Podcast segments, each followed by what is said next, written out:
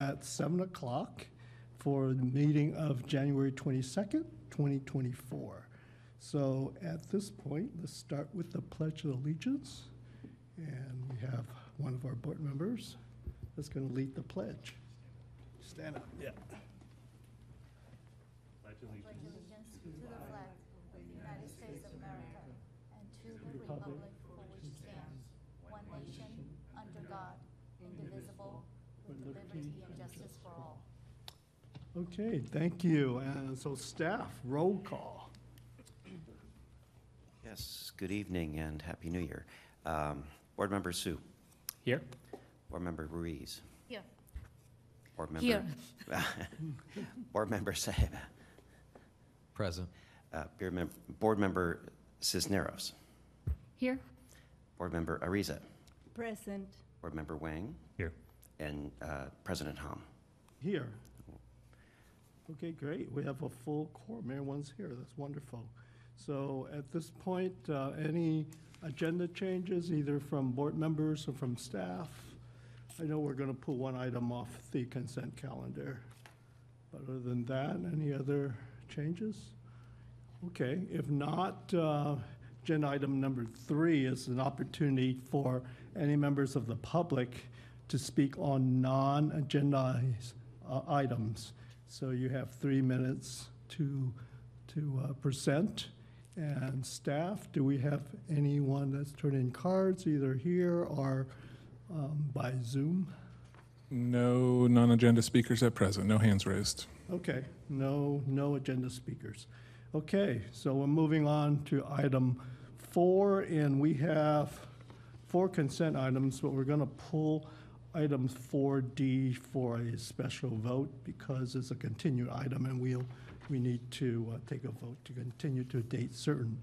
So the three agenda items are 4A, 4B, and 4C, which are the uh, draft meeting, meeting minutes for October 22nd, November 13th, and December 11th, 2023. Are there any um, amendments or questions from board members? Um, I have to abstain for, uh, four B, November Okay, thirteenth. I was okay. absent. Okay,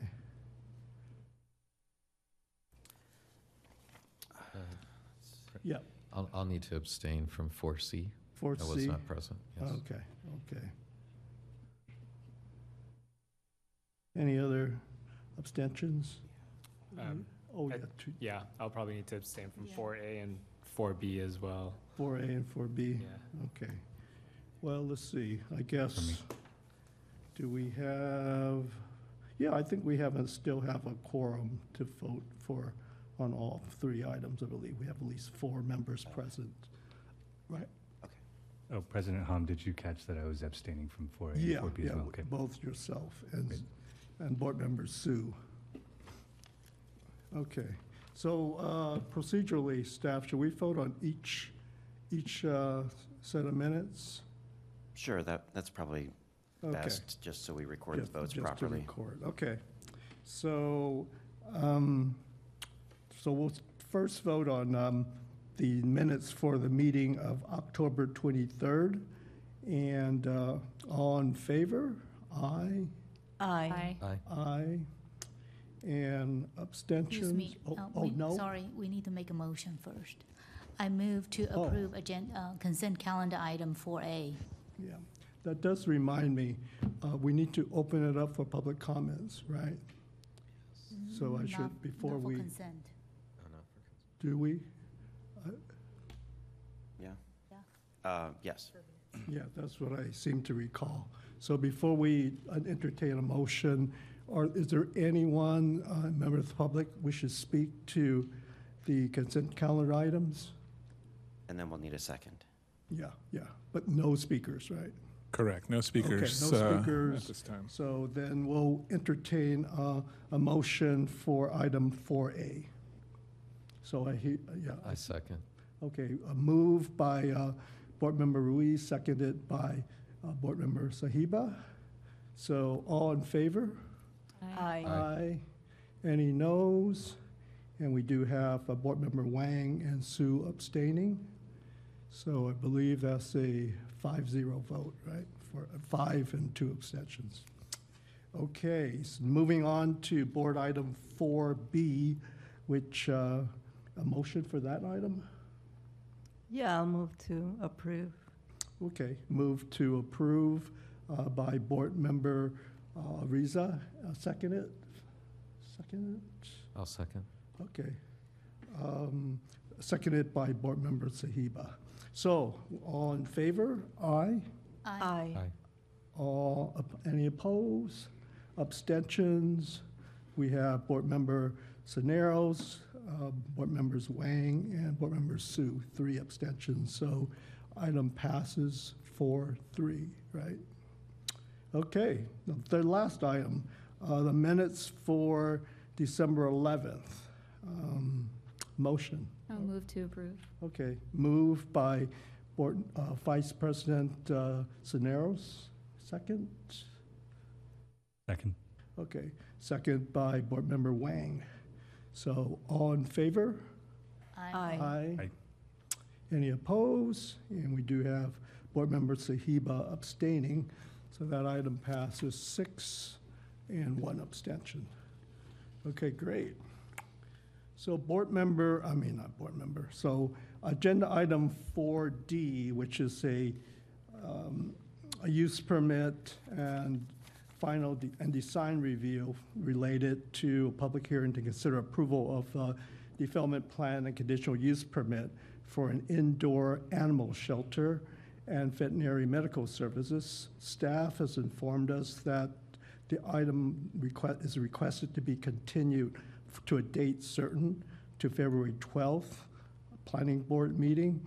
Uh, To continue to a date certain, we do need a motion from uh, the board for that continuance. So, uh, motion? Motion to approve continuance. Um, I can do a motion. Can we, um, I, I move to approve the continuation of item 4D on February 12th, 2024. Okay, a move by Board Member Ariza, second. I'll second. Okay, seconded by Vice President Cisneros. So, all in favor? Aye. Aye. Aye. Uh, Any opposed? No. So item is approved 7-0. so this item will be continued to the February twelfth, two thousand twenty-four Planning Board meeting. Okay, uh, we're moving on to the regular agenda items. Item five A, which is a public hearing on a comprehens- comprehensive update of the city subdivision ordinance. And this is, would be a recommendation for amendments to the city council. So, uh, staff report, please. Yes, uh, good evening. Um, I'm Steve Buckley, the Planning Services Manager, and I'll be making the presentation tonight. Um, We reviewed this um, in the fall last year, and um, since then, um, I've taken it back and uh, reviewed it uh, some more with uh, Public Works staff. Um, We have uh, Scott Wickstrom here from Public Works, City Engineer, um, for uh, technical questions. Uh, He's been a great help in trying to sort of just fine tune all the details on, on this ordinance amendment uh, for the subdivision uh, section of the Development Code. Um, I will note the condominium portion of this has been uh, uh, excerpted uh, from the amendments. Um, as we were getting into it, we realized that there were some possible issues with the um, overlap with tenant protection uh, provisions in the in the municipal code um, in terms of how, uh, say, a conversion of an existing uh, multi-unit building uh, with sitting tenants would be handled in terms of noticing and meetings, and, um, you know, relocation benefits, and we didn't want to um, rush that, um, and so um, we're going to take that back and and uh, and work on that some more. But other than that, um, the main focus of these amendments has. Brian, where do I point this?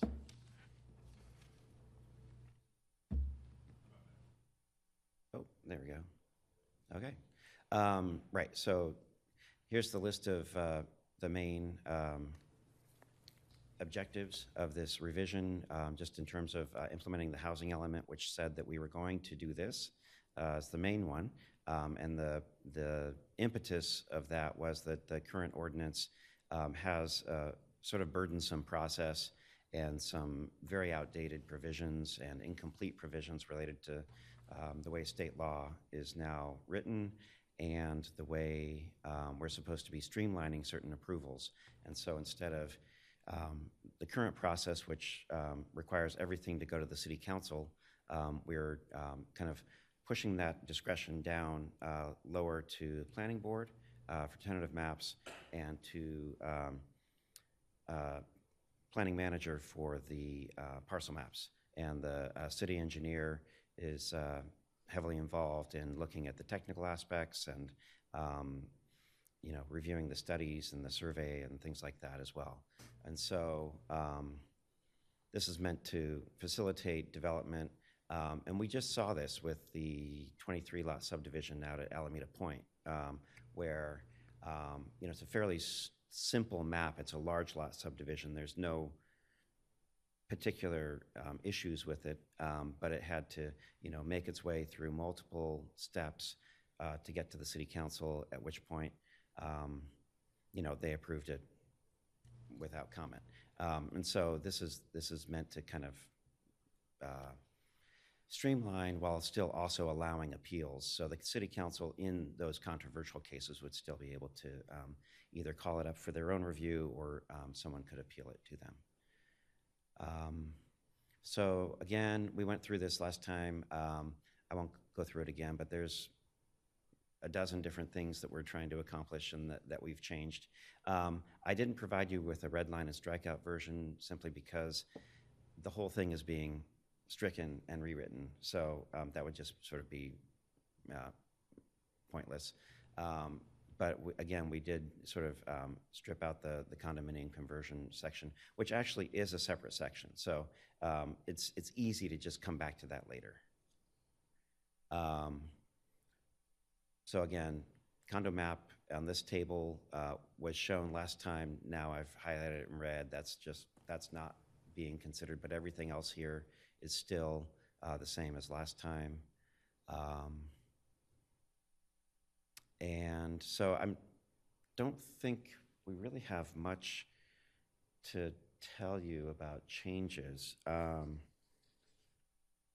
So if you have any questions, I'd be happy to answer them, though.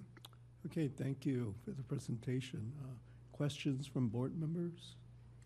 Clarifying questions at this point. Um, Vice President Cisneros.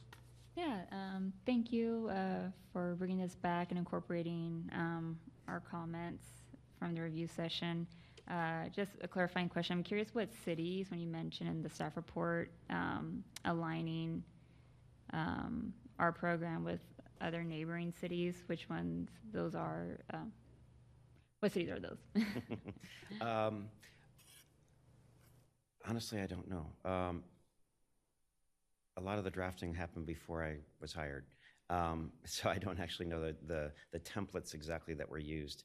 Um, But I do know that um, I sort of did a side-by-side read with the subdivision ordinance, I mean, the subdivision map act, the state law.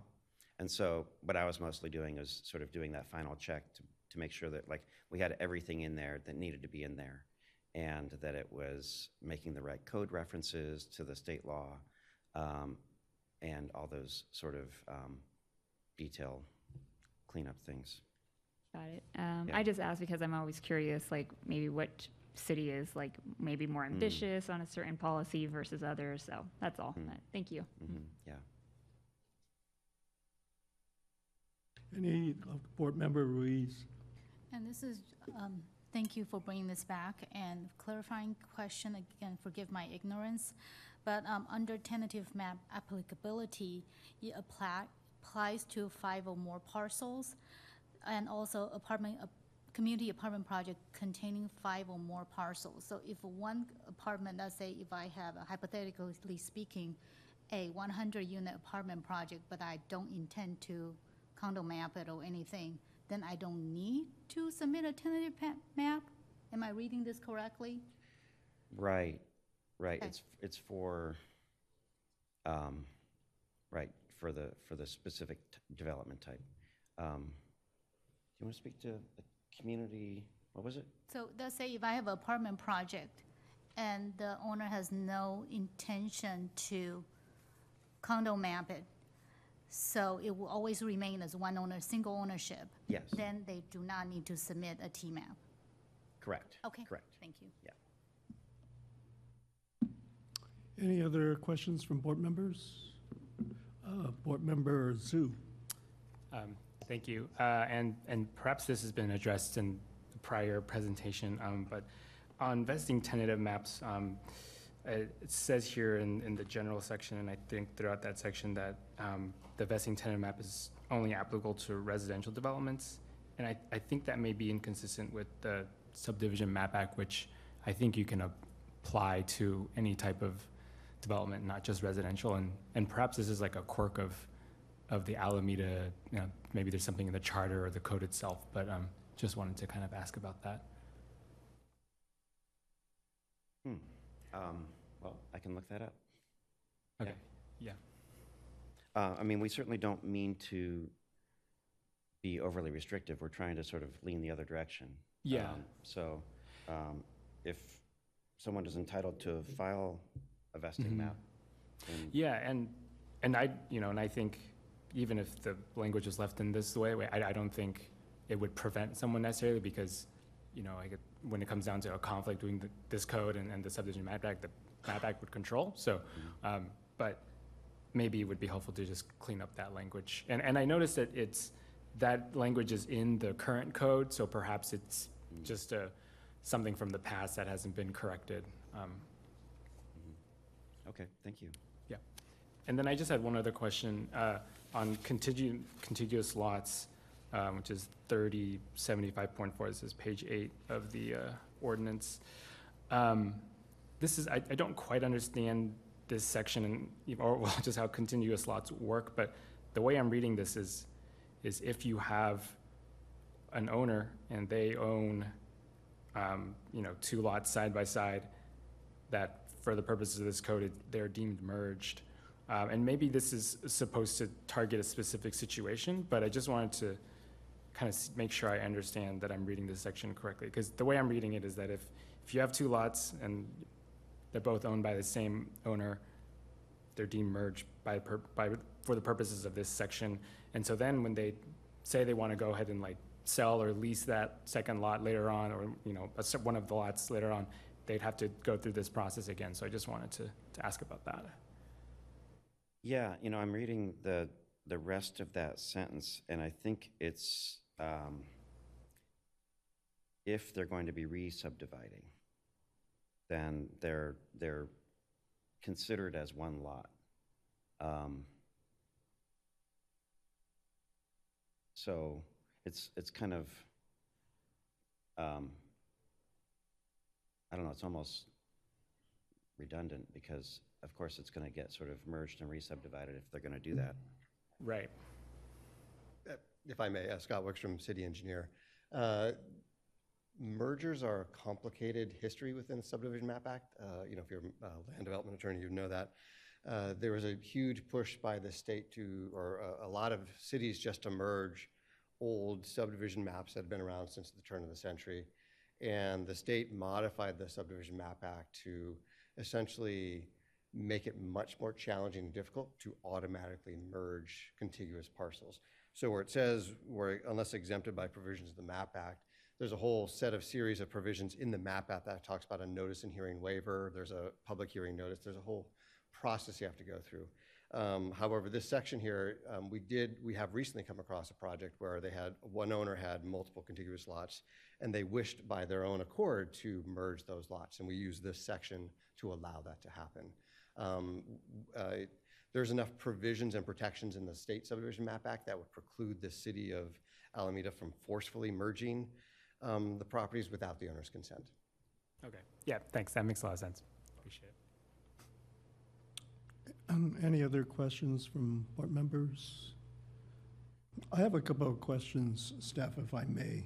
And one, one of these items is only because I just had to deal with this, and I just pulled it up, and um, maybe the city attorney can clarify. But um, SB 684 was, uh, was signed into law last year that uh, has some streamlining provisions for um, developments that meet certain conditions at less than 10 lots or 10 um, parcels if under five acres. And I'm wondering if that will be incorporated into perhaps future uh, subdivision map amendments? Because right now, I guess we're still, you know, five or fewer is a parcel map, and, and I see that tentative maps are still subject to, um, you know, a planning director's recommendation decision, but I guess you're supposed to be now, if they meet certain conditions, they're supposed to be allowed to be approved ministerially, so I just wanted to know whether that has been considered in the latest amendments. Yeah, I'm looking for the, the section. We actually did add a ministerial section. Um, and now, of course, I can't quite put my finger on it.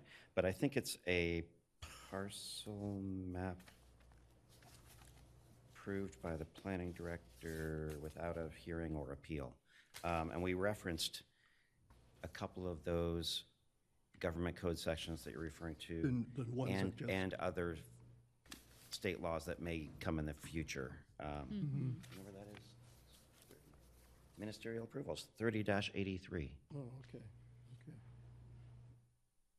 So it's covered, basically, that's the, the bottom line. That's kind of the right? I catch-all. Yeah, okay, okay, Yeah. Just want to, So all of this applies unless it doesn't apply, in which case we'll just approve your map. yeah. I mean, it still has to look like a map is the thing, so it It's still just has to meet all the requirements. It's just the approval process, Yeah. I think, got streamlined, yeah. Yeah. Um, And then I have uh, just a couple more questions regarding the, the table that shows the proposed review process. And uh, a couple of items like the tentative map, parcel map, technical amendments, and time extensions. It indicates that that's, those are decisions, um, it's decision of the planning director, but it can be appealed to the planning board.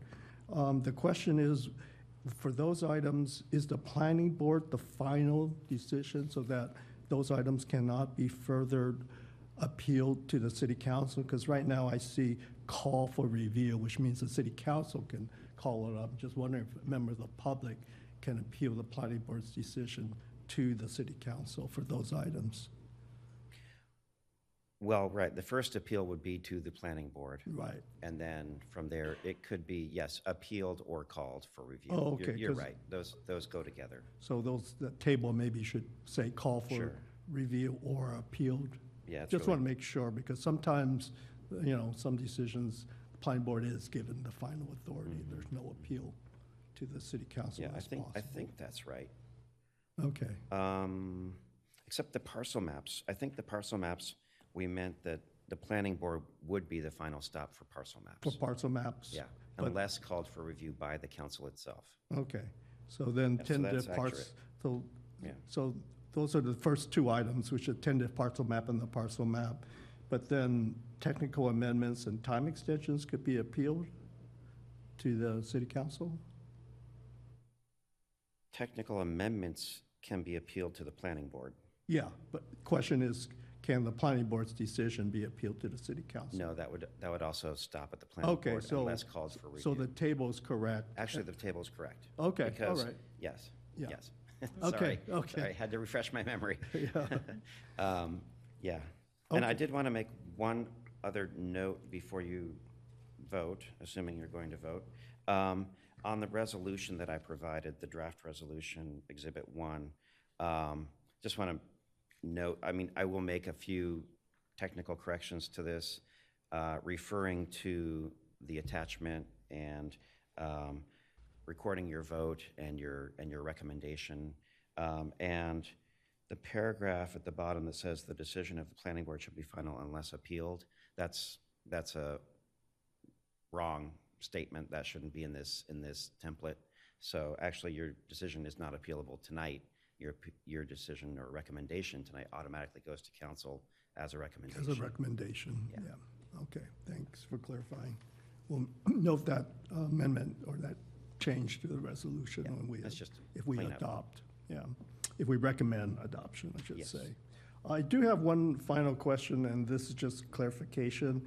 Reversion to acreage, um, I'm sure there's a good reason for this, uh, but why is reversion to acreage requires a city council decision? Uh, I believe that's how the MAP Act is written. Is it? Oh, Yeah, Okay, so it's, yeah. okay. I, I think we didn't really have much flexibility Hmm. there, and we don't really see it happen in Alameda. Yeah, I- it doesn't happen too often. I'm just wondering why of all the, because it seems like a Right. relatively minor. uh, But if that's the subdivision map act, that's the subdivision map act. Mm-hmm. Okay, uh, any, if there's no other questions, I guess at this point. I have just one, Oh, oh, one follow-up. sorry, yeah. Sorry. Board Member Sue.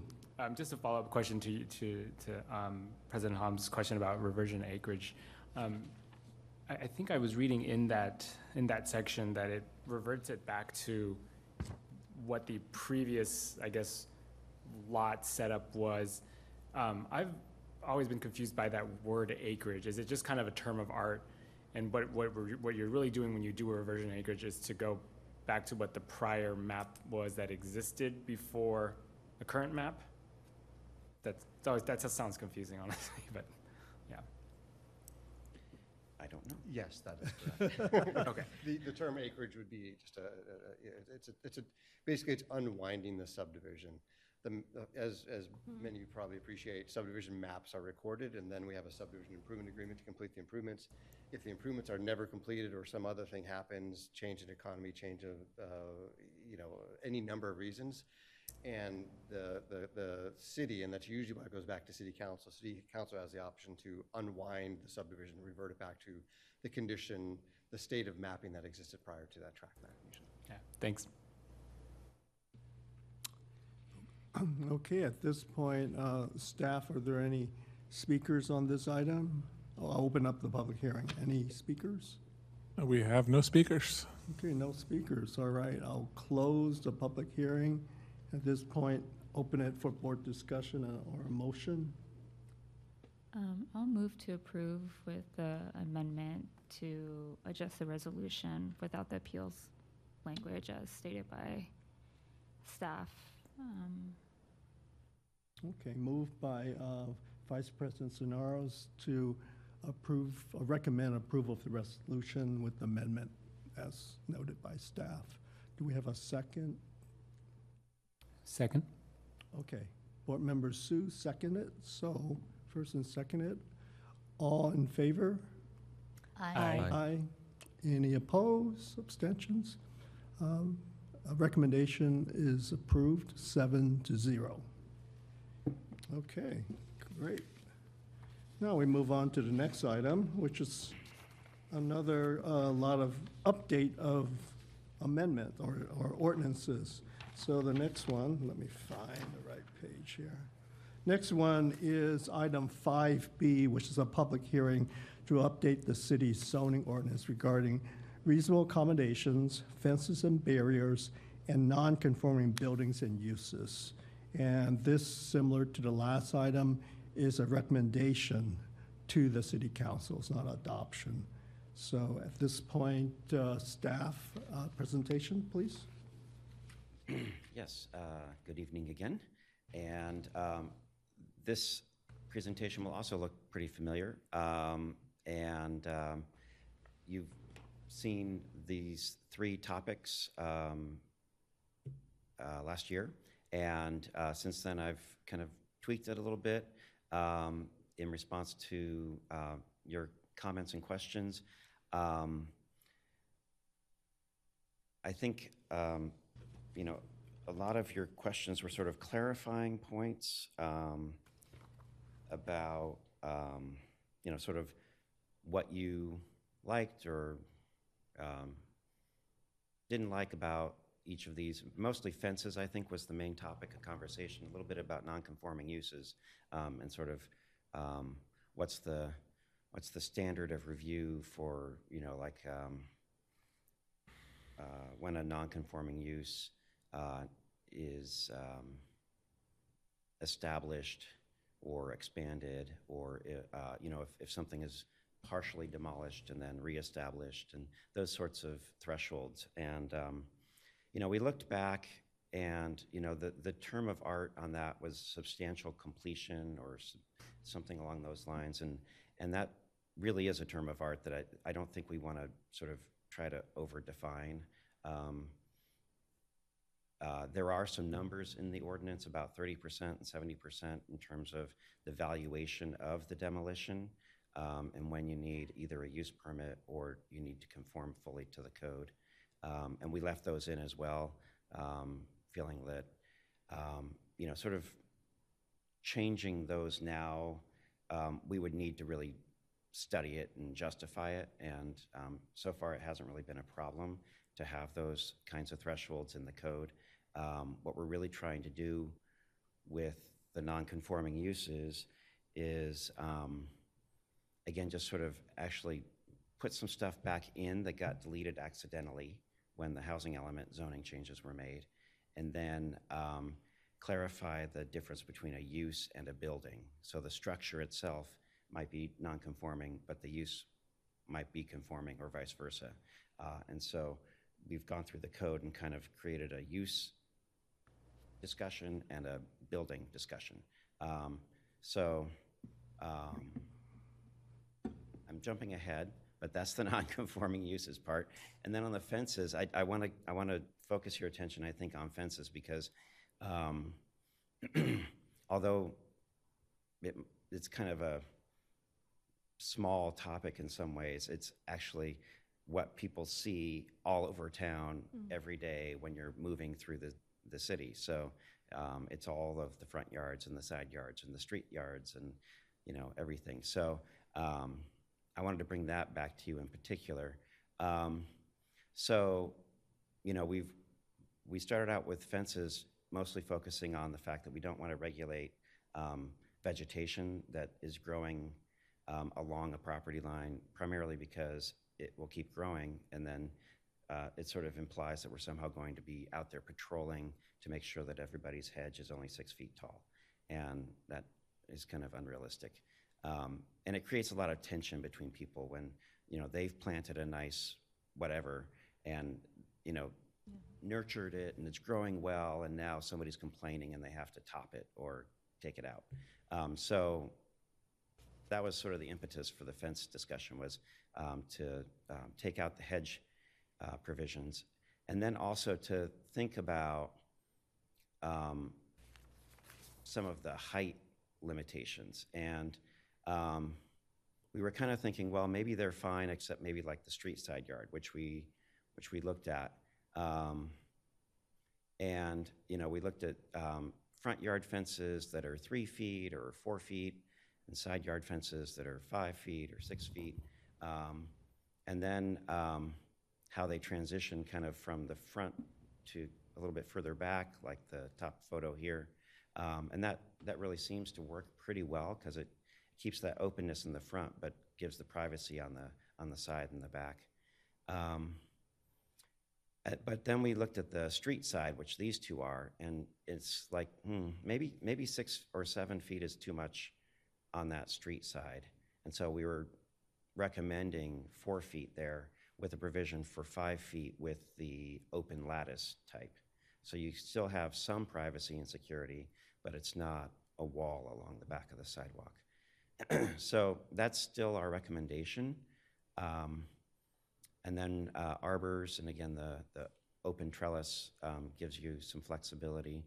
Um, And the commercial and um, recreational fences would remain um, uh, taller because they provide a different kind of security and um, screening. Uh, Barbed wire st- is uh, not allowed um, except above us, us, I believe it's six feet, so that, you know, you're sort of not prone to touching it. Um, But it's allowed in particular locations where security is an issue, such as um, at the marinas. Um, And um, so this is the chart that has kind of the, the current is in the middle, and that's where you get six feet all the way around the back and the sides, even on the street side. And then um, on the right was a recommendation to allow four feet on those street sides instead of six. Um, And again, with a, with one extra foot uh, everywhere if it's an open lattice. Um, Then we, then I got some feedback that was like, well, maybe the front yard should also be four feet because, um, you know, there's a, there's a sense that maybe some more security is desirable and four feet, three feet, you know, it's not a huge difference. Maybe, maybe that doesn't make a big difference. Um, but in your packet or in your email, um, today we received some feedback questioning that direction, um, uh, suggesting from the uh, Preservation Society that maybe we should leave well enough alone and keep the three feet in the front yard. Um, so um, we have some pictures from Google. Um, it's a great uh, tool for doing site visits uh, at the last minute. Um, and so here, you're, I'm going to show you just a few examples. And again, so this is three,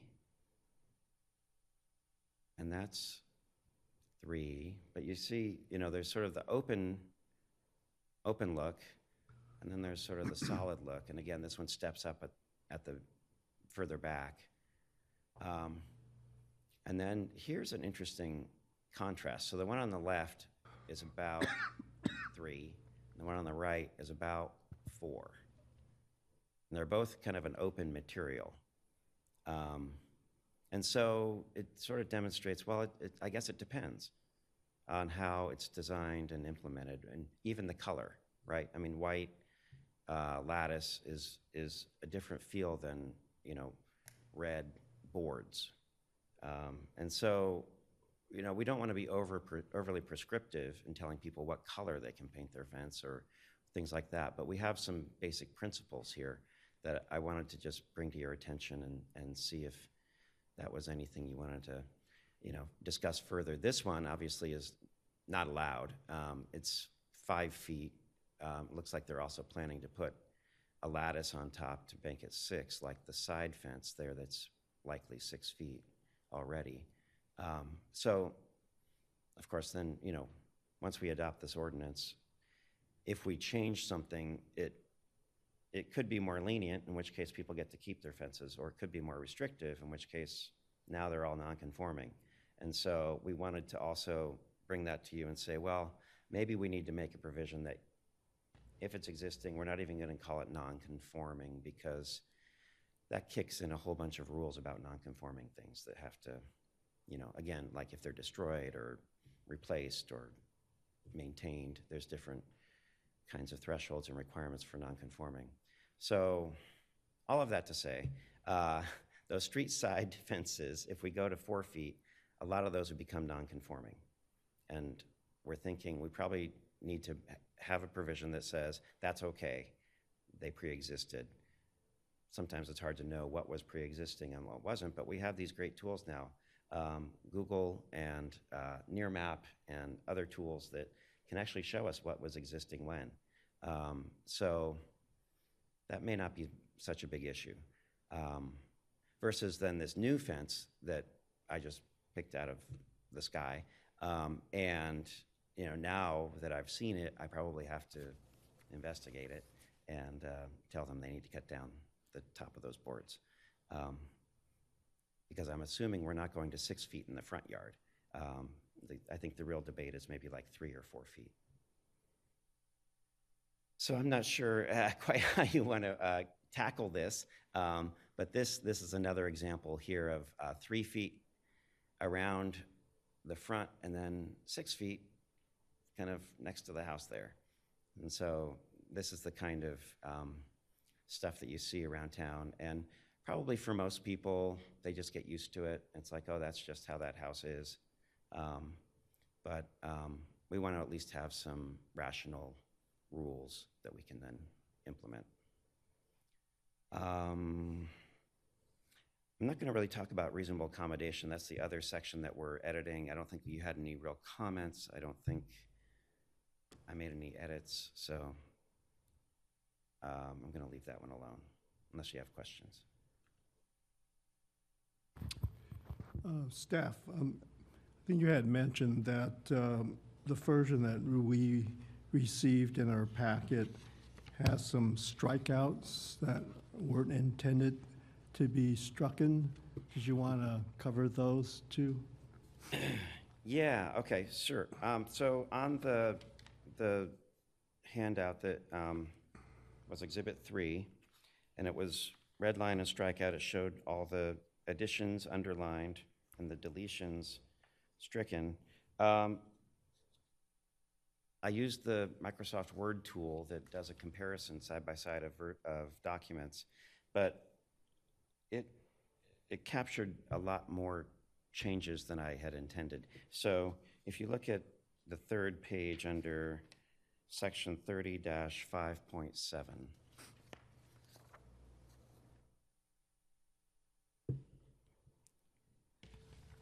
It all starts to be struck out, and that wasn't intentional. So the, those whole, like, four pages um,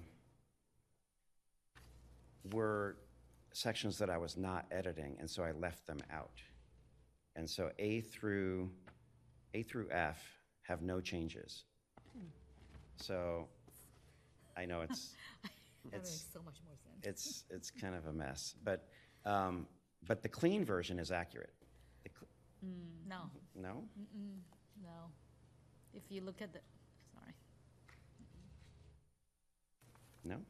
Because it says edit I'm only gonna- these sections. Board Member Ruiz, If, you- if you look at the clean version, um, the whole section was deleted. Well, page. Yeah, that's why I can't. Hmm. And I know we're not at board questions yet, but I Page look at five of page nineteen. five of nineteen, all the way in the bottom. Page five of 19, what I, what I put in brackets was no edits. So I meant to say, just skip over these sec, these are just headings to, so you can keep in place A through But the F, text will go back, have right? no, yeah, have no edits. Okay, because the way I read it is, the whole thing got deleted, and, anyway. Yeah, So it, I it apologize shows for that that. it's still, and I was, that's why I s- highlighted this whole section as oh, incoherent. oh, oops, That's all right. I apologize. It was meant to be just so you could keep track of the, the, the topical headings, so you knew where section F fit in the overall scheme. So section F also doesn't have too many edits until you get to subsection six. And that's where we're really, that's the only piece that we're really trying to rewrite. Okay, thank you sorry, for that's the confusing. clarification. Yeah. So, um, hmm, is section guess we could- thirty five point seven the only section that was infer- inadvertently shown as red line to be deleted? Or are there other sections of this red line draft where inadvertently there were some deletions shown that are not deleted? right, right. So the subsection six, reconstruction of legally non-conforming accessory buildings, that's the only one that's really supposed to have edits, which are shown. Okay. Yeah, sorry. I guess, yeah, trying to save space ended up making more mess. So, um, I mean, I guess we could republish this with all of the text. That's important um, to you, um, for, for your understanding as well as for the public's understanding. Um, I'll open it up to board preference on it. uh, For clarity, is staff, I mean, not staff, is board members preferring to see an updated, clean version before we proceed further? Before making a recommendation? Maybe tonight we can um, use the time to, you know, just ask questions, but not necessarily take an a- action or take to recommendation. Board member Saheba? Yeah, I, I, I think this suggestions are, are fine, but maybe we should wait till after public comment. Yeah, And, yeah. and yeah. there may Mhm. be more that comes. Yeah. Yeah. Yeah, I figure we would um, continue to proceed with the public hearing, um, take com- comments, uh, have staff receive board, you know, questions and comments, and then maybe continue the item. But uh, just want to make sure that that might be the consensus of staff. And we can make a motion to that at a later point. Okay, um, any, any other comments, staff, at this point? Um, No, I, um, I'm happy to answer questions or um, take you back through either the text or the photos. Um, Any board questions at this point, before we open up the public hearing? Board member, oh, let's see, who was first? Board member Wang, I'll start off with you.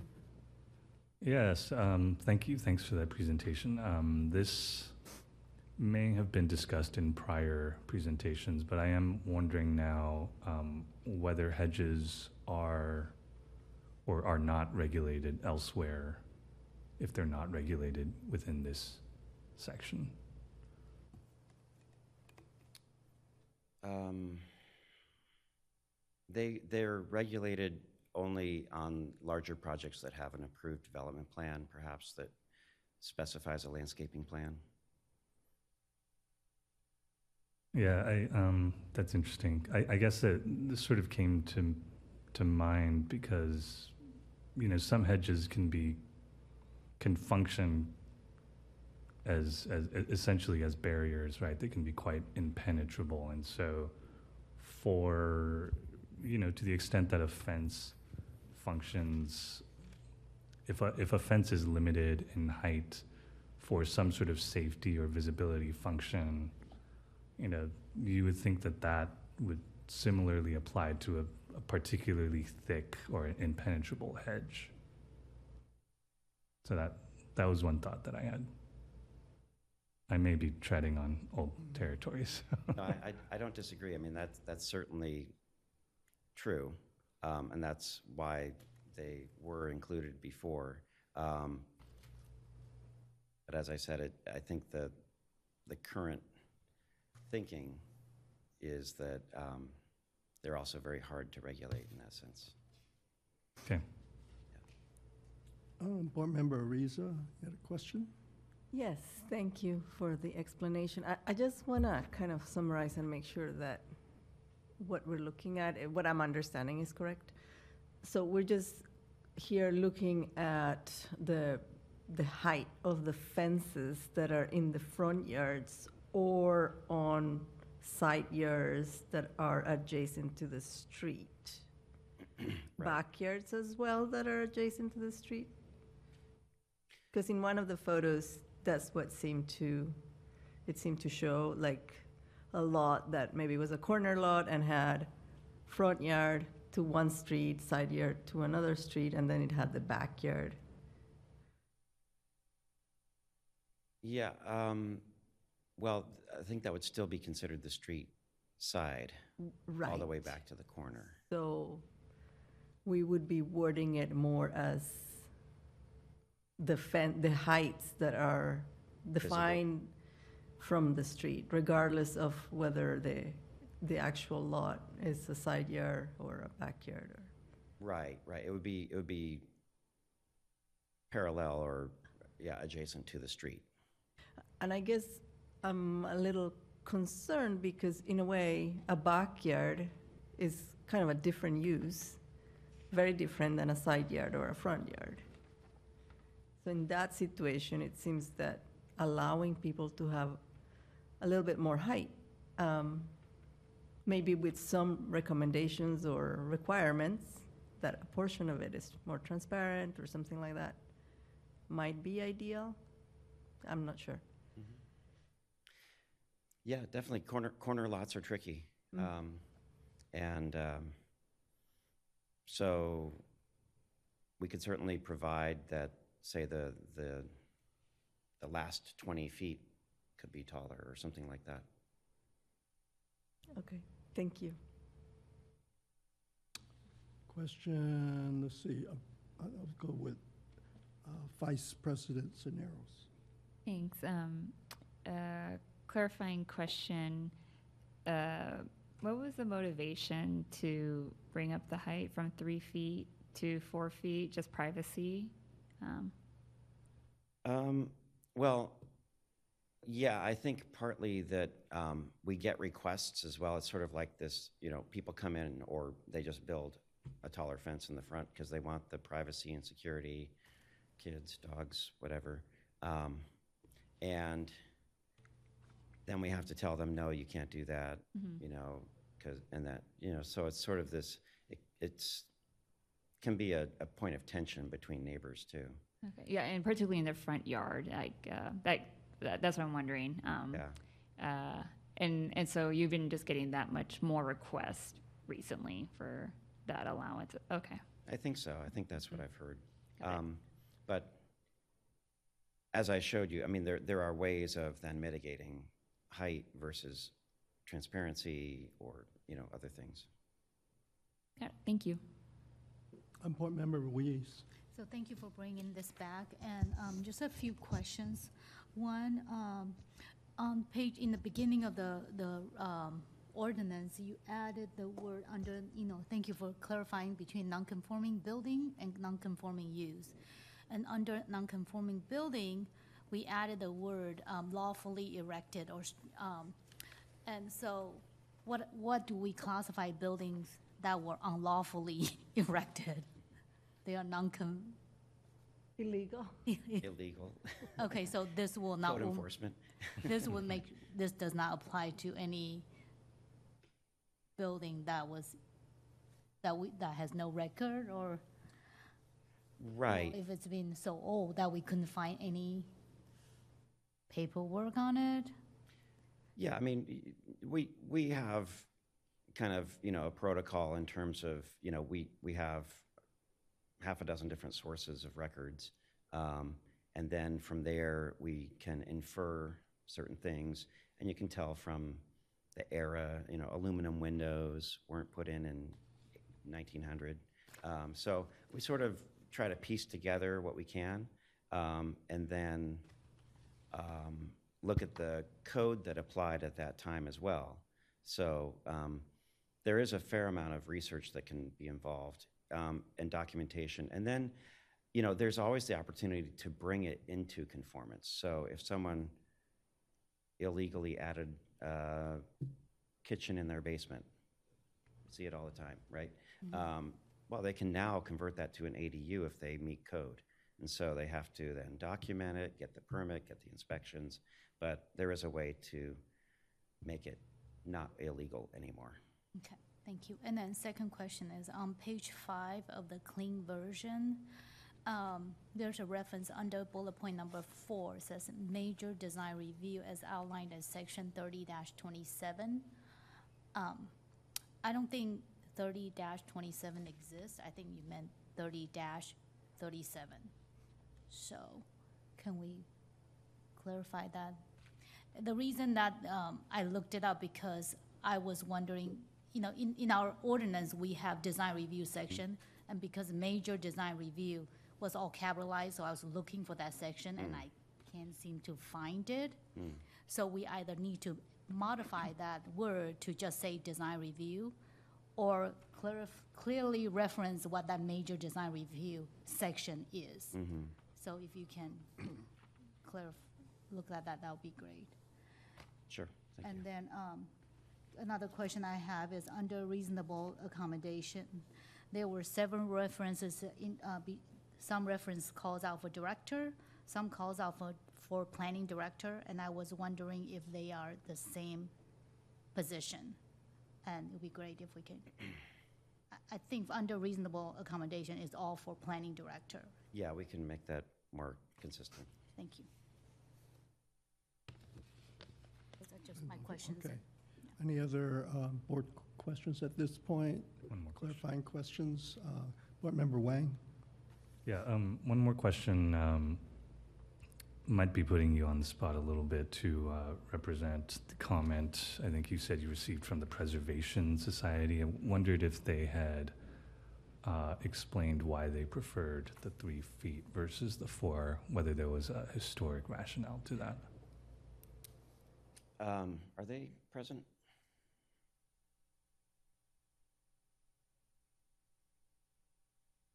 He might be able to explain better on his own during public comment. Okay. Okay. I do have some questions also, if I may, and um, some of these questions kind of follow up from Board Member Wang and Board Member Ariza. Um, Regarding the hedge issue, um, I guess one of the concerns that I think might be expressed is there's a sight distance requirement from a traffic safety standpoint at like intersections and things like that. The question is, we, if we remove hedges from the definition of fences, what enforcement provision does the city have if a hedge is within the sight triangle or the vision triangle? Yeah, that actually does still apply. Um, So there's a separate section about streets and visibility um, that I believe is in a different code section as well. I don't remember which title it's under. But um, there's a, another section where the city engineer has the authority, and there's just a blanket code section that says you can't have anything over three feet. Three feet, okay, okay. And that's hedges and shrubs and Okay. whatever else, yeah. In the vision triangle, okay. That's, that's good to know. Uh, And then uh, another question, ma- maybe this is for Bo- Board Member Reason. When I was reading it, reading the ordinance regarding fences, I see that there's the height limit for interior or, um, or side yard fences is still six feet. So that hasn't changed. Is that correct, um, staff? But there is this additional provision that these interior fences can still add another 12 inches of um, see-through material. So that's the main change for interior and uh, side yard fences that don't face the street. They're still allowed to be six feet and maybe possibly up to seven. Is that right? That's, that's correct. So all of these, as it's written, allow for one more foot of um, see-through material. Okay, okay. And then I, I had another question, which I had asked you earlier, but maybe just for, for the rest of um, board members' information. You deleted the section regarding non-conforming signs. I think you mentioned that elsewhere in the development code, there's another section that deals with non-conforming signs. Yes, that's right. The sign uh, section uh, has its own uh, provisions. Okay, okay. And then just perhaps some wordsmithing under, um, God, my eyes are bad. Uh, section uh, thirty twenty two, uh, B. It kind of mentions, you know, when a use, a use changes, it triggers a use permit. And, um, there's a list of items that where it increases in intensity or certain uses. But for parking, it says, uh, has, where there's a change in the different amount of parking. I'm, I'm guessing that staff is thinking is what would trigger the use permit if there's an increase in parking requirement? Like, for instance, if a use, the parking actually decreases, they don't necessarily would trigger a use permit because it might be a less intensive use. So sh- I'm just wondering if the wording should be increase in parking rather than different amount of parking. And this is section, I see. yeah, thirty twenty-two B, Right, on page five. yeah. Um, Yes, we can, or page five of mine. Um, Yeah, we can, we can change that. Okay. And then I have just a couple, a couple of other questions. Uh, Bear with me. Uh, This is um, section thirty twenty point four C. Uh, There's a term that, that says a building permit needs to be diligently pursued. And I guess no later than one year from the date of which, what, how are you going to define diligently um, pursued? Because that seems a little bit ambiguous.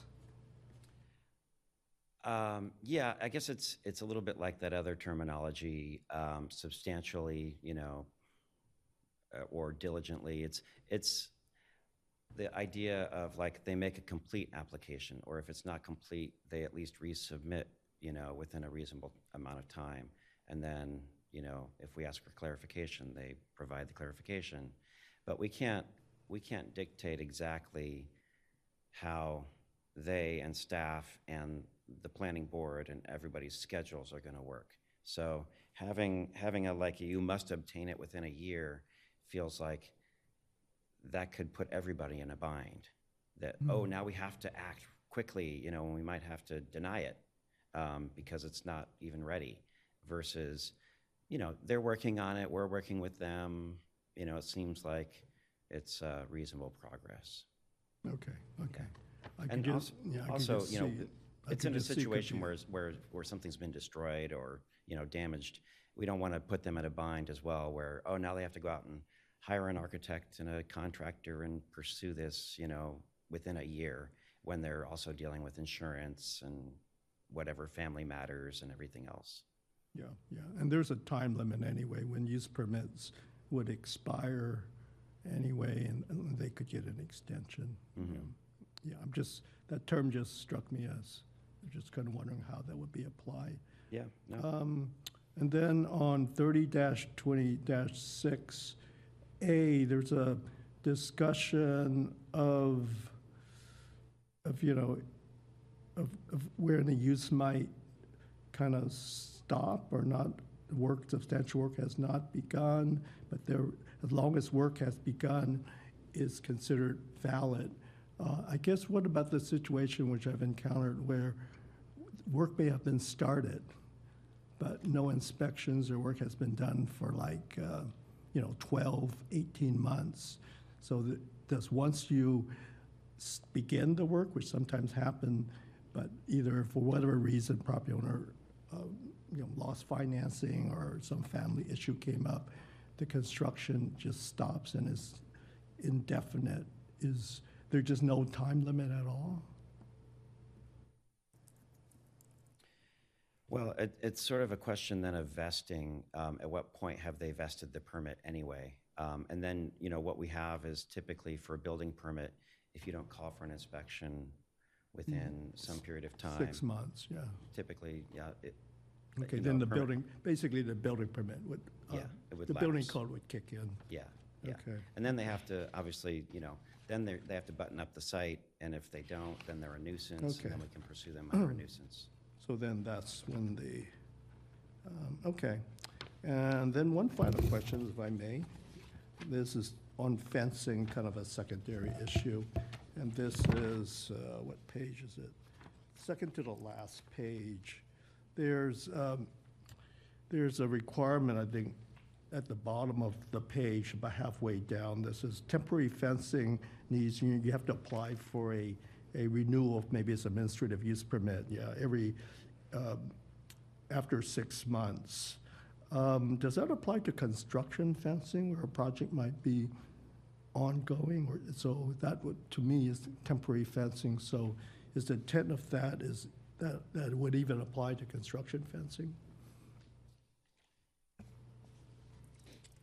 Um, let's look.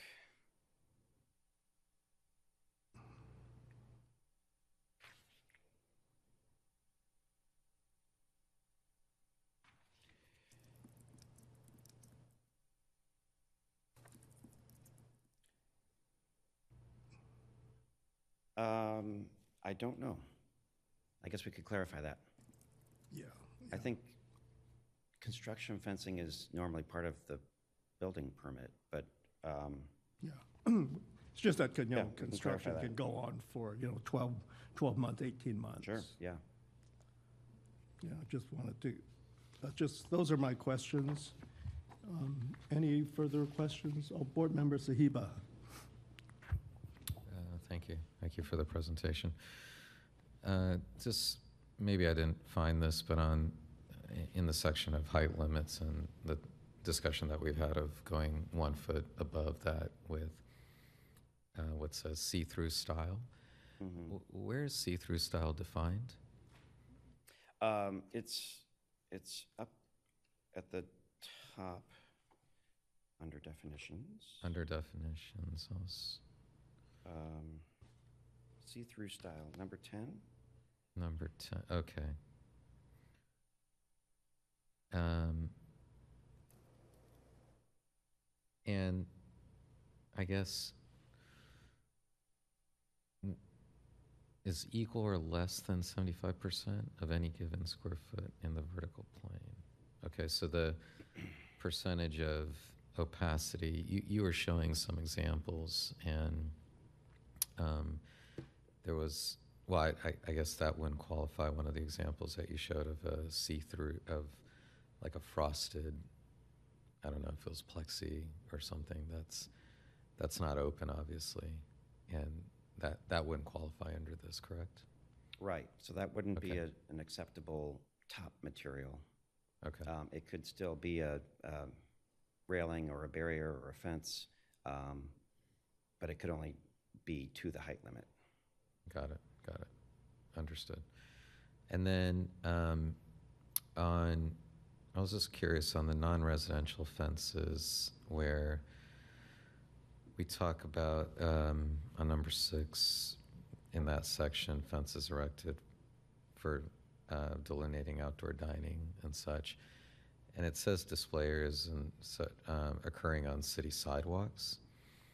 Um, Is there a different section that deals with pavilions or fences erected on city streets? Um, Yeah, so, um, which is Public Works. Okay, And so encroachment permits have their own criteria. Um, What we're getting at here is those in-between zones where a retailer or a restaurant, you know, puts something out on the sidewalk during the day. um, And it's kind of a little bit of an encroachment, but it's also a little bit of a use permit. Um, And um, we, we in zoning allow display within a certain zone in front of your store, Mhm. um, but we don't want you to you know, sort of assume, you know, control of it. So you have to take the stuff away, including any barriers. okay. I was just curious with Public Works um, managing the portion that's on the city streets, mm-hmm. i- is there coordination between what they're doing and what's described here? Yeah, Okay, and those are more permanent structures? yeah, those, those are like real encroachments. Yeah, Okay. All right, yeah. And I think, you know, a lot of cities have this dilemma where they used to issue like restaurant permits, and we have some mm-hmm. right around the corner, where there's a little fence out in the sidewalk, and it's unused now by the current tenant, but it was used in the past. And so um, it becomes kind of a enforcement issue as well of like, well, who's going to go out there and actually like rip it out? Um, Or have they vested that? Again, they have a use permit, so that's, it runs with the land. Mm, But it's not really because it's public property. So we're trying to address that here. okay. Okay, thank you. Okay. If there are no uh, other board comments, I'll open it up to the public hearing. Uh, Staff, do we have any speakers? Yes, so far I've got one hand raised. Christopher Buckley. Okay. um, Chris Buckley, you're on. Three minutes. Christopher Buckley with the Alameda Architectural Preservation Society. I was going to go over some of the points in the letter we sent last night, which sounds like maybe some of the planning board members didn't see that, so hopefully I can fill in the gaps. Uh, Would also like to thank the planning manager for his very helpful presentation, uh, especially on fences. Um, First, uh, item two in our letter addresses the rules for front yard fences, and basically, we're recommending that the existing rules be maintained. And in response to the board member question of the basis for that, which we did try to explain in our letter, was that we're concerned if we start getting fences that are taller than three feet, uh, we're going to start getting more of a walled-off look. Um, I submitted some um, illustrations, some photos that I was hoping to screen share, so if we could start that, that would be great for the screen share. Um, That that would illustrate, you know, some of these issues. They're also attached to the letter. So could we start the screen share, please? Uh, I'm going to keep talking, though. Yeah, studio staff can can share the the presentation right now. Okay. Um, They can or cannot? Stand by, Chris. I'm I'm just asking the the staff to. We have it up here in chambers. Uh, the board can see it. It's just not on the Zoom yet. talking because I'm running out of time here. Um, so the basic, so this is a, um, four foot, this is a, uh, five foot tall fence with the top 18 inches being see-through. And can we see the next image? This is also five feet tall with a top 28 inches as being see-through. So even with the see-through, you start getting this walled off look if you have, get up to five feet. Under current rules, if you're above four feet, the planning director has to approve it. It's kind of a mini design review process, and there's procedures, criteria in the guide to residential design that helps govern the planning board, planning director decision. Uh, so we're re- really recommending that the, we're understanding the existing rules are three feet can be solid or see-through. If you're above three feet, whether it's four feet or five feet, the whole fence needs to be see-through. Um, and that's a little ambiguous. I think staff has been interpreting it to be that you can have up to three feet as solid, anything above three feet is see-through. So that perhaps needs to be clarified. Um, I'm going to move on to the next topic since I'm getting low on time. Can, I, can we have the next image, please? Which shows a plexiglass fence.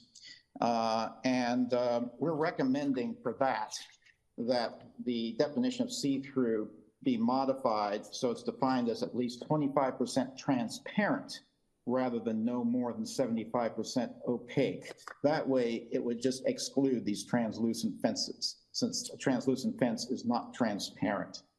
And I'm running out of time, so I will stop talking. Thank you. Okay, thank you. Um, Any other staff comments? One more? Okay. Yeah, we have one more hand raised, or we did. But uh, yeah, there we go. Um, Betsy Matheson, I'll unmute you. Okay. Ms. Thank you. I'm, I'm following up on a letter that I submitted. Um, I could have made it even clearer by saying I like the existing fence regulations, but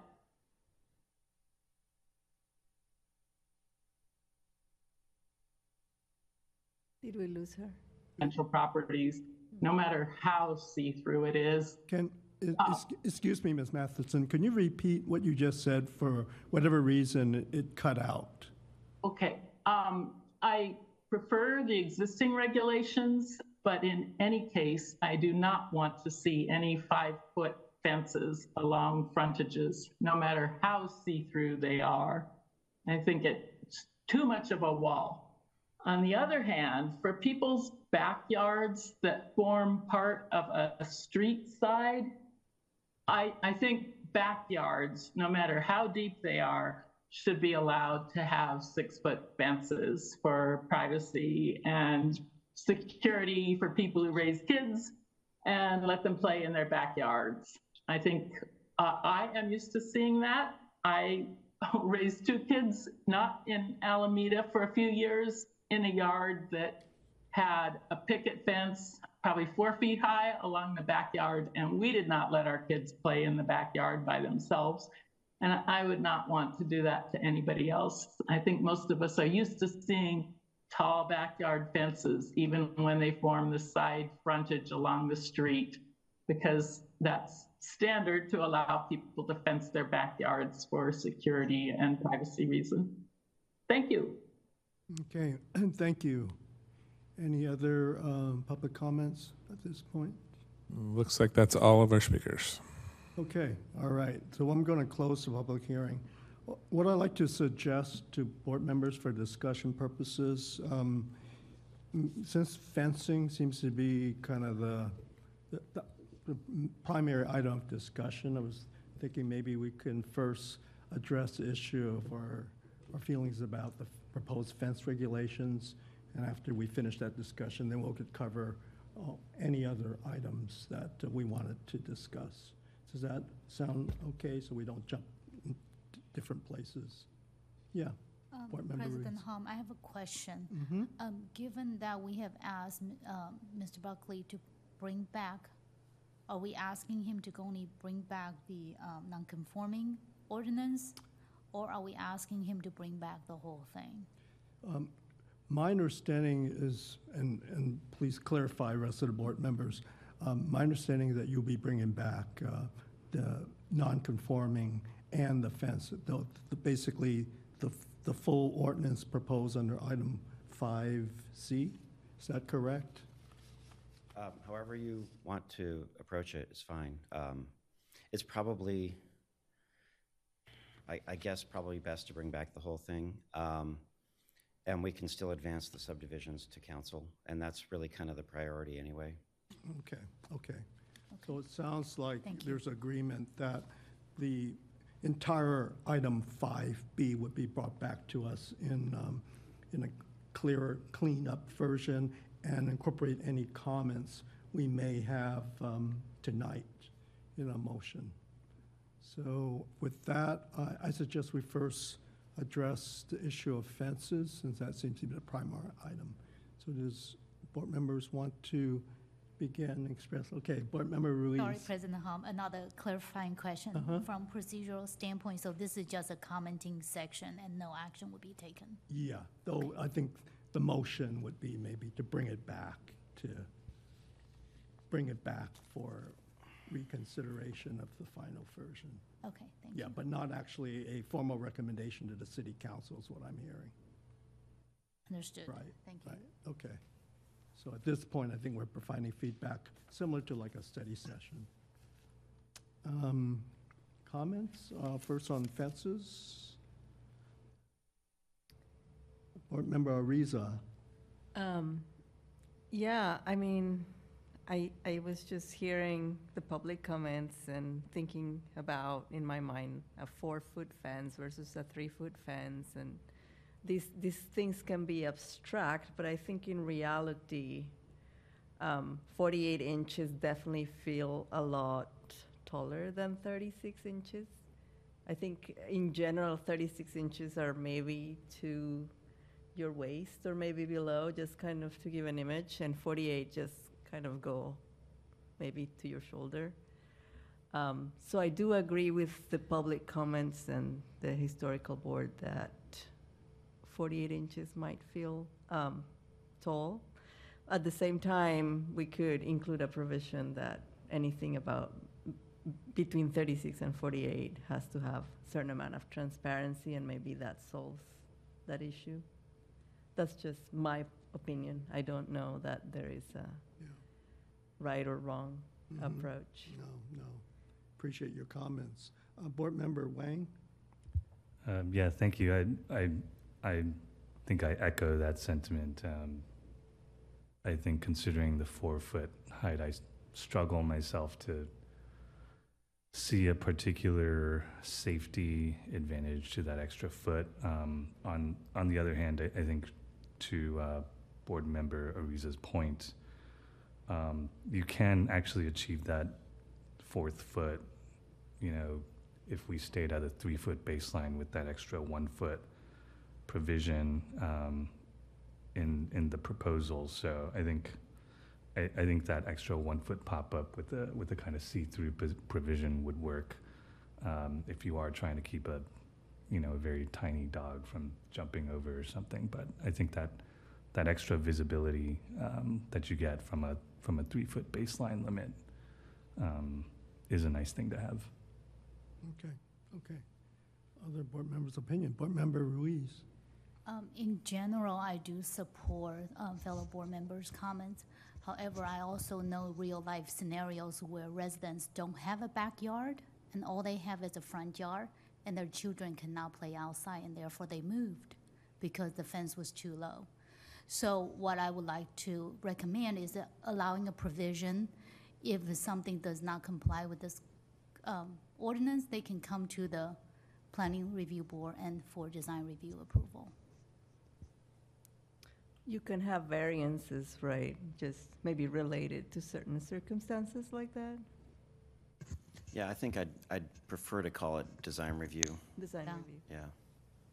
Because there's always gonna, we need to allow for these special circumstances where it's a townhome or scenario where there's no backyard, or they have is a front yard. And how do we allow somebody to let their dog out without jumping over the fence, or let their children out play safely? So just provide a way out so the residents can come in front of the board and present the design, and we can make the final decision. Yeah, with, with design review, I'll just clarify, um, there is still a notice, um, provided by staff level design review. And so folks who would be immediately affected would be able to comment to staff before we make a decision, as well as appeal after a decision. So, um, that feels like that kind of addresses, um, that, that possible tension. Okay, okay. Um, Vice President Cisneros. Yeah, um, really want to thank staff for bringing this back. Um, and I know we'll vote next time uh, or in the future meeting.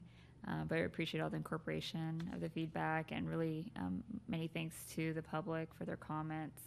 Um, and I agree with my fellow board members. Um, and I think I also agree um, with this tran 25% transparency suggestion. Um, uh, and you know uh, definitely giving that flexibility for these design review um, unique opportunities. But um, yeah I, I think uh, it's very walled the the opaque look of this of that image that um, the preservation society shared. So I think I like that suggestion and would recommend that we consider that in incorporating that. Okay, okay. Board Members Saheba. Thank you, and thank you for the presentation um, and discussion. When, when I step back and just think of, you know, what role the fences play in the visual context of neighborhoods and what we see here in Alameda, I know the focus has been so much on uh, the imagery that we saw with fences. There's a lot of yards with no fences, and I don't, you know, I have no idea the percentages of yards with fences, and, and just talking about front yards um, and not having fences. I, I thought Christopher Buckley raised a very good point about when you, for front yards, when you decide to exceed three feet and you have that um, see-through style for the additional foot, his recommendation, which I agree with, is to make the whole fence consistent. I think at only the proportion of three feet to one feet, which is 75% of a fence, and then 25%, that's a fractured look. I don't think that's cohesive for streetscapes and neighborhoods to have 75% one way and 25% the other way. It's different when you have a six foot fence, it's a higher percentage to then one foot above that, right, overall. So I can't, I, I don't think we can look at the 12 inches or one foot consistently between front yards and, and rear yard fences. I'm actually, in, in the images that I saw, most of those were at 50% openness. The 75% um, is more opaque than, than I would have liked to see. But I, I think if you go the extra foot on the front yard, you have to be more open than 75% in my mind. And I think you also need to, this says you exclude supporting posts. I think you need to include supporting posts because uh, depending on how tightly someone spaces a supporting post or loosely, it's going to impact those percentages again for a shorter fence. It's going to play a greater role. So I would, in my um, recommendation, I would I would remove the exclusion of supporting posts. I would include those, and I would also agree that if you decide to go one foot higher, you got to make the whole fence consistent. And in the front yard, I would actually drop that to 50% openness, not 75%, because again, when I look at the character of um, front yard spaces, there's a lot of yards with no fences, and then all of a sudden you get none to 75% opaque. I, I think it's too big of a shift um, when you when you think of it that way. So that'd be my recommendation on the front yard um, scenarios. Then I thought there was a good question brought up for, which I'm not sure if it's clearly addressed here, for corner lots. Uh, And I think we do need to look at this as a street side facing um, situation, but I do think we do need to think about what's primary and what's a secondary street or an alley, um, and which direction a house faces. But I'm not sure, you know, how we talked a lot about side yard situations and the transition and the step back. Um, I think the delineation on a on a corner lot is is a little bit more um, challenging because, like this example that's on the screen, I don't really know where this house stops being being that facade that's facing the street, become a rear, be, become a backyard. It, it's it's kind of arbitrary. Um, I know it's shift in the massing that's happening, and that's what's delineating. But you could do the same thing on the other side, quite honestly, the way the house steps. So, um, unless there's provisions of, if we could tie it to setbacks. So if you have a setback from this street, that's X amount, then that's what you have to deal with as a front yard. And if you have a setback that's tighter on another side, then, then we can look at that as a side yard type of condition. Um, because those are the, that, I think those are those setbacks. But I guess I'm just asking for a little bit more investigation done on corner lots and how setbacks occur to determine how one can figure out where that delineation is to, to create that break.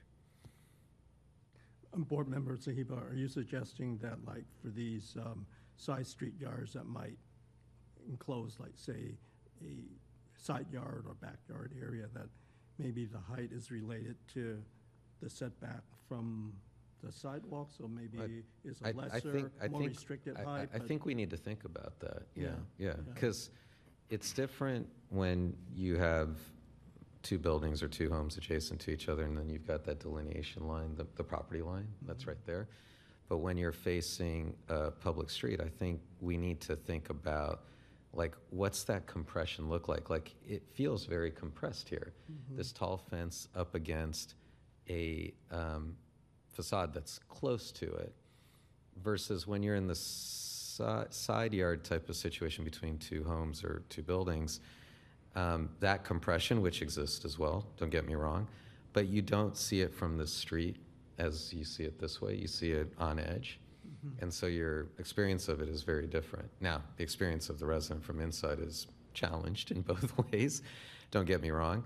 But I think um, cohesiveness as you turn the corner and, and if we can measure, if, if it can be tied to setback, like height of fence tied to distance from house, like if someone decides, I want to push my house further back, you know, past the setback requirement, then maybe that would allow them to go a little taller. But the closer they make it to where that is, maybe they need to go a little shorter.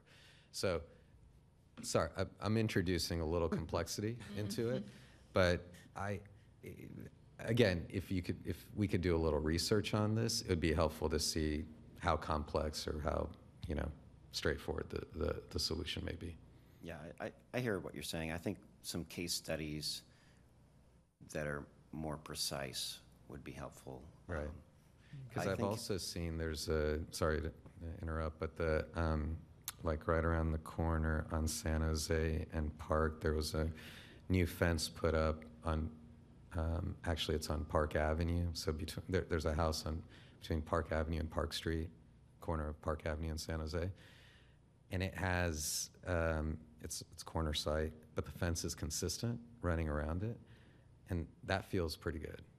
Um, so let's look at some, and that's, that's a newer installation of a um, street-facing fence that I think I've seen. How tall is it? I'm sorry? How, how I- tall? If I were to guess, I think it's probably three feet tall. Oh, Yeah, but it runs Hopefully. consistently Yeah, all yeah. the way. Yeah. Um, yeah. But anyways, there, there's variance in, and, and I think, look, we're talking about our city, so we could look specifically at a few examples, right, Mhm. within the city. Yeah, yeah. Any any other board members' comments? I have some comments, but I want to Um, give the opportunity, okay, Board Member Wang? Um, yeah, I'm gonna I'm gonna say something I think that was this maybe a little bit contrary to the spirit of, of my prior comment, but but first, um, very much appreciate Board Member Saheba's comments. I think they're very cogent. Um, I, do think considering kind of the the public experience and public perception um, and visibility um, relative to fences is super important. Um, I do support um, the com- the public commenters comment about backyards in particular. I do think that is kind of an exceptional circumstance where, by and large, most people are conditioned to understanding and seeing six foot fences for backyards, and I think that that having lower than that would create a level of discomfort for the people who live there, and so. I actually, I think this example on, on the screen right, right here is a, a pretty nice example. It, it does, you know, the, the six foot fence is, it is tall, it is opaque, um, but there's, there's kind of a, a nicely thought through transition from what is essentially kind of quasi public realm to what you would consider, okay, this is my private space, this is where my kids are playing. I don't actually want passersby to be looking at our furniture selection. Um, so I, I would encourage, I think, going back to a six foot there, or a compromise position might be a five foot with the with the one foot add on that's see through.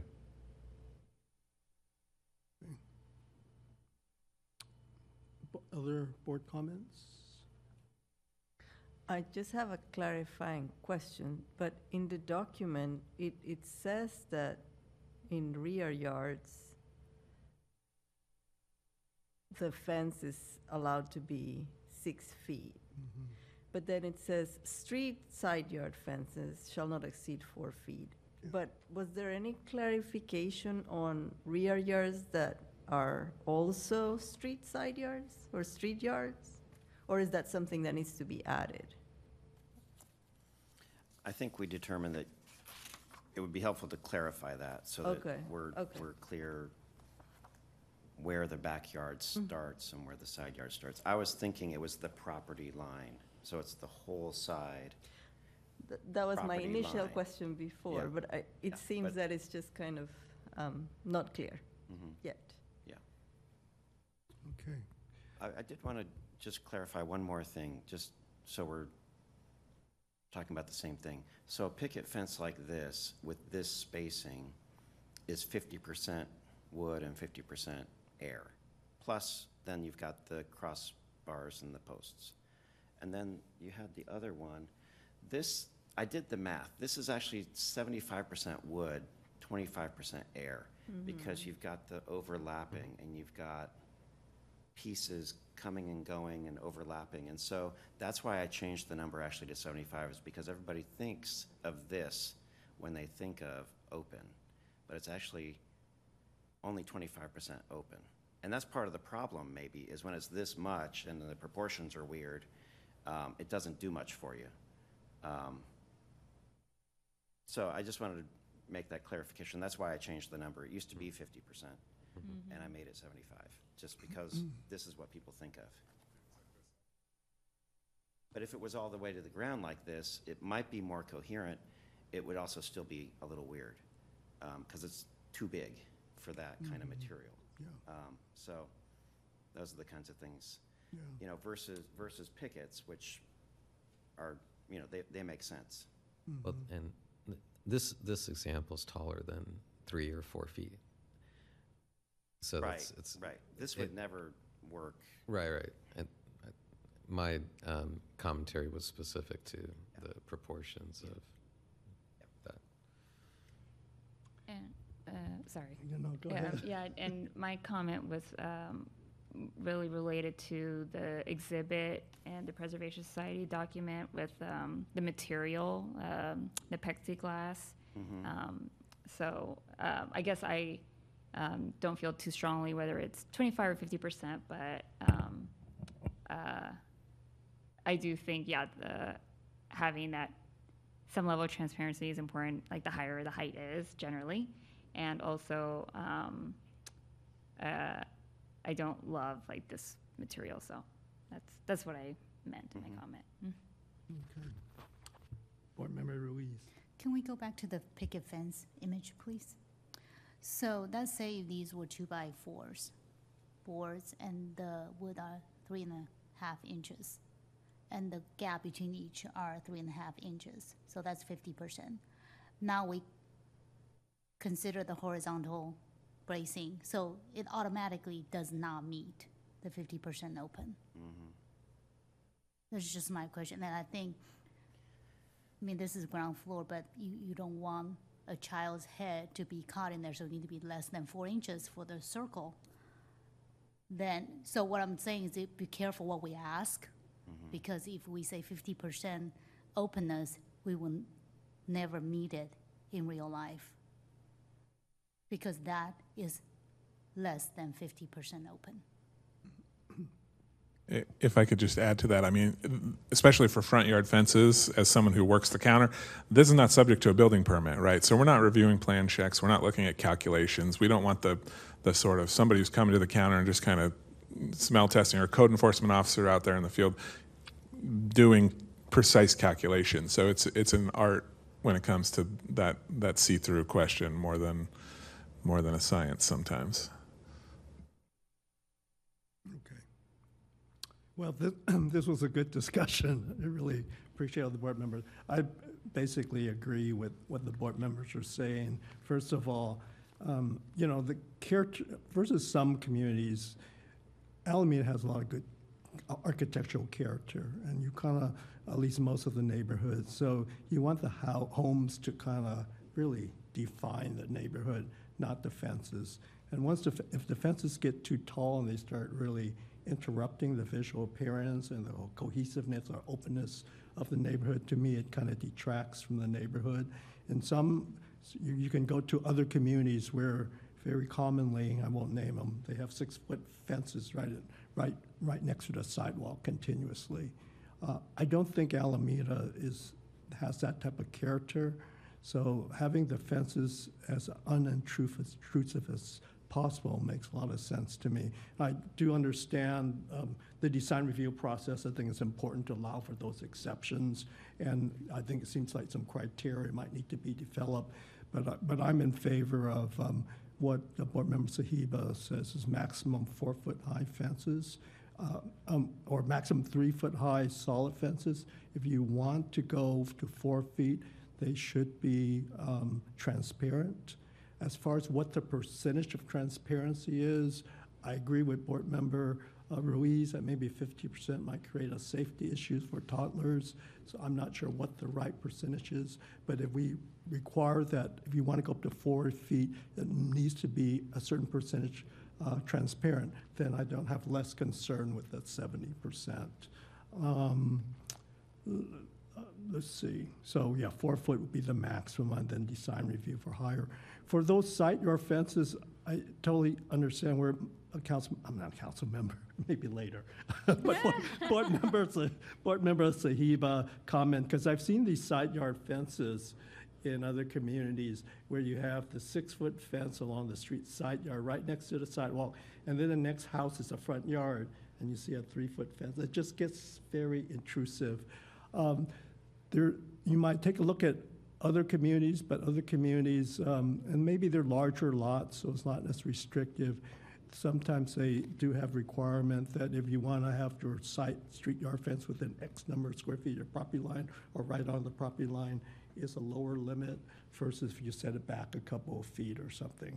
Now, I understand that some homes, you know, their side yard, they don't have that leeway, and that's where maybe a design review process could come in, because I remember one situation where someone really wanted to do, have a dog run on the side, and there wouldn't be adequate dog run if, uh, if you push the fence in. So maybe setting, considering some standards for a setback, but allow for the design review process to uh, approve those exceptions is kind of what my suggestion would be.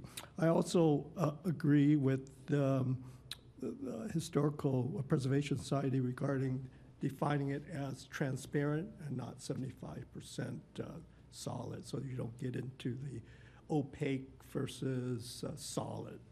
Uh, You, you know, just switch it to whether it's 25 or some larger percentage. So those, those are my comments on the fences.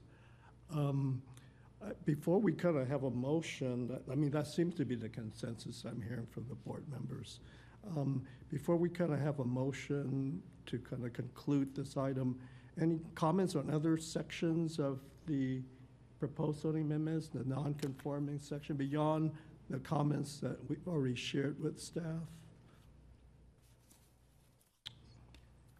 Okay. If not, um, I'd like to entertain a motion. It sounds like there's a motion to bring this item back with the suggested input from planning board members, but I'll entertain a motion for the- something that or something different. Or do Sure, we- I'll make- Or do I'll- we need a motion, I guess I Oh, should say. I can, I, I guess, um, no, I guess I'll, I'll just take this under advisement and we'll, we'll, we'll re-notice it and bring it back when it's ready. Okay, so this item is basically Just no action. continue. Okay, no action required. Discussion held. Okay, okay, I'm fine with that. Okay, great. I think there was a really good discussion on fences, because, you know, is, I think it is a really important uh, defining character for the community. Um, Okay, we'll move on to staff communications. So item 6A, and this is opportunity to report out on any- any planning, building, and transportation department recent actions and decisions. Yeah, it's been a little quiet. Um, The zoning administrator um, and other minor projects have uh, been quiet, but uh, we are publishing several design reviews this week. Um, What is it, six or seven? Um, So things are picking up again, and um, yeah, so we'll, we'll, we uh, had a retirement at the end of the year. Uh, Deirdre McCartney retired um, after seven or eight years with the city. And so we're kind of filling in the design review staff um, among us. And then uh, we're hiring someone who's coming on next week. Okay, wonderful. Okay. And um, 6B, uh, report on future meetings, upcoming meetings.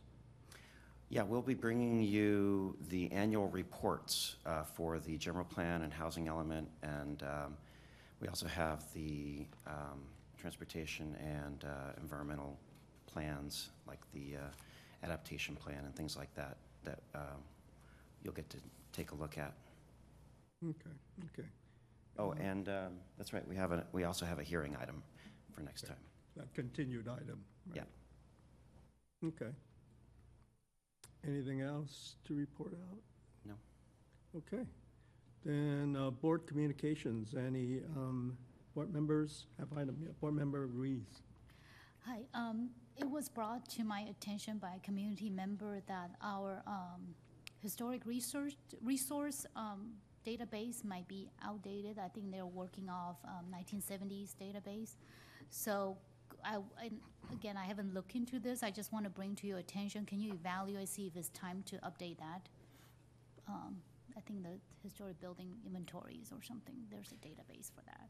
If, I- if I understand the comment accurately, um, there was the citywide survey Oh, back in the 70s, so it is 50 years old.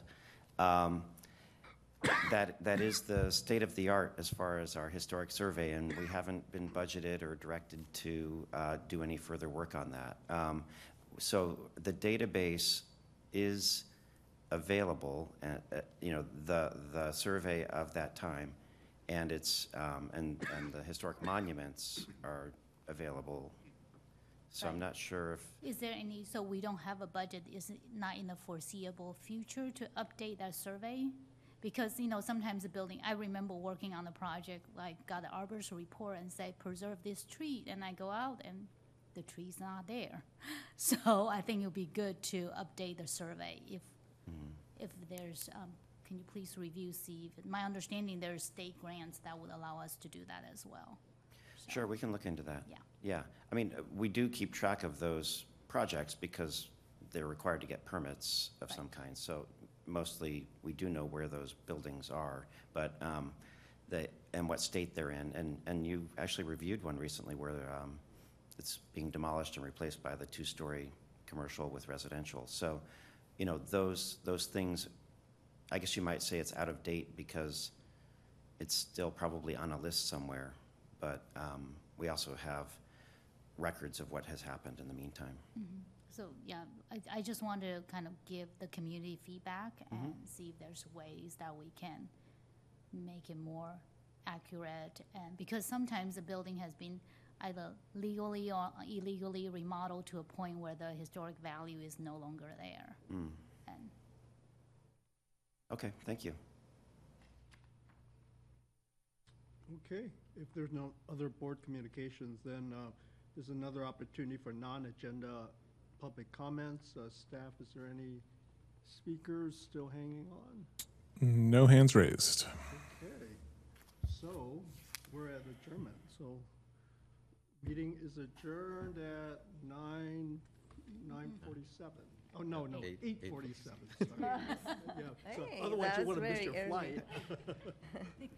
Okay, thank you, everyone.